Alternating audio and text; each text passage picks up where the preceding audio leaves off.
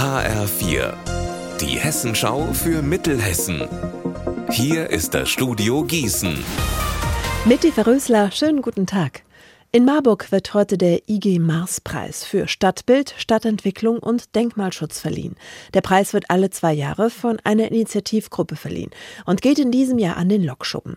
Das Industriedenkmal mit der Drehscheibe in der Nähe vom Hauptbahnhof ist zu einer innovativen Event-Location mit Coworking, Space-Plätzen und Gastronomie umgebaut worden. Alles unter Einhaltung des Denkmalschutzes. Investor und Ideengeber Gunter Schneider freut sich über die Wertschätzung des Projekts und erklärt, was der Lokschuppen für ihn ist. Als ich diese Ruine sah, kam gleich der Gedanke, dass das irgendwie zur Marburger Seele passt, so ein gebrochenes Gebäude quasi zu ganz neuen Ufern zu führen.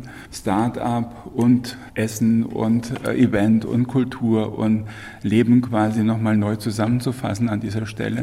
Und auch der Gedanke, wie leben und arbeiten wir in Zukunft? Hier einfach auch Erprobungsräume zu haben. Und da haben wir jede Menge Ideen, das zu tun. Und ja, wir haben im ersten halben Jahr jetzt vieles geprobt. Wir arbeiten intensiv daran, das noch weiterzuentwickeln. Und das Tolle ist, dass die Gesellschaft es so positiv annimmt.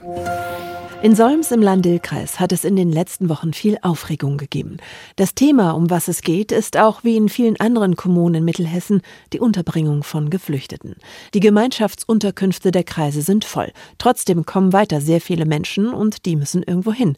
Bis zu 200 von ihnen sollen deshalb in ein Industriegebiet in Solms zwischen Alpshausen und Oberbiel direkt an der Lahn. Das ist der Plan des Landkreises. Gestern Abend gab es dazu eine Sondersitzung der Stadt Solms, wo darüber entschieden wurde.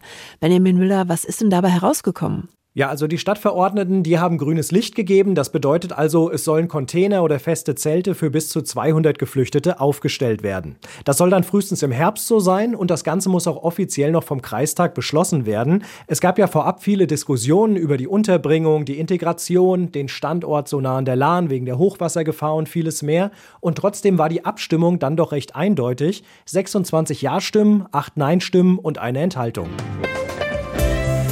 Unser Wetter in Mittelhessen. Regnet sich bis zum Abend ein. In der Nacht dann 5 Grad in Hadamar und 3 in Gönnern. Morgen bleibt es winterlich verregnet. Ihr Wetter und alles, was bei Ihnen passiert, zuverlässig in der Hessenschau für Ihre Region und auf hessenschau.de.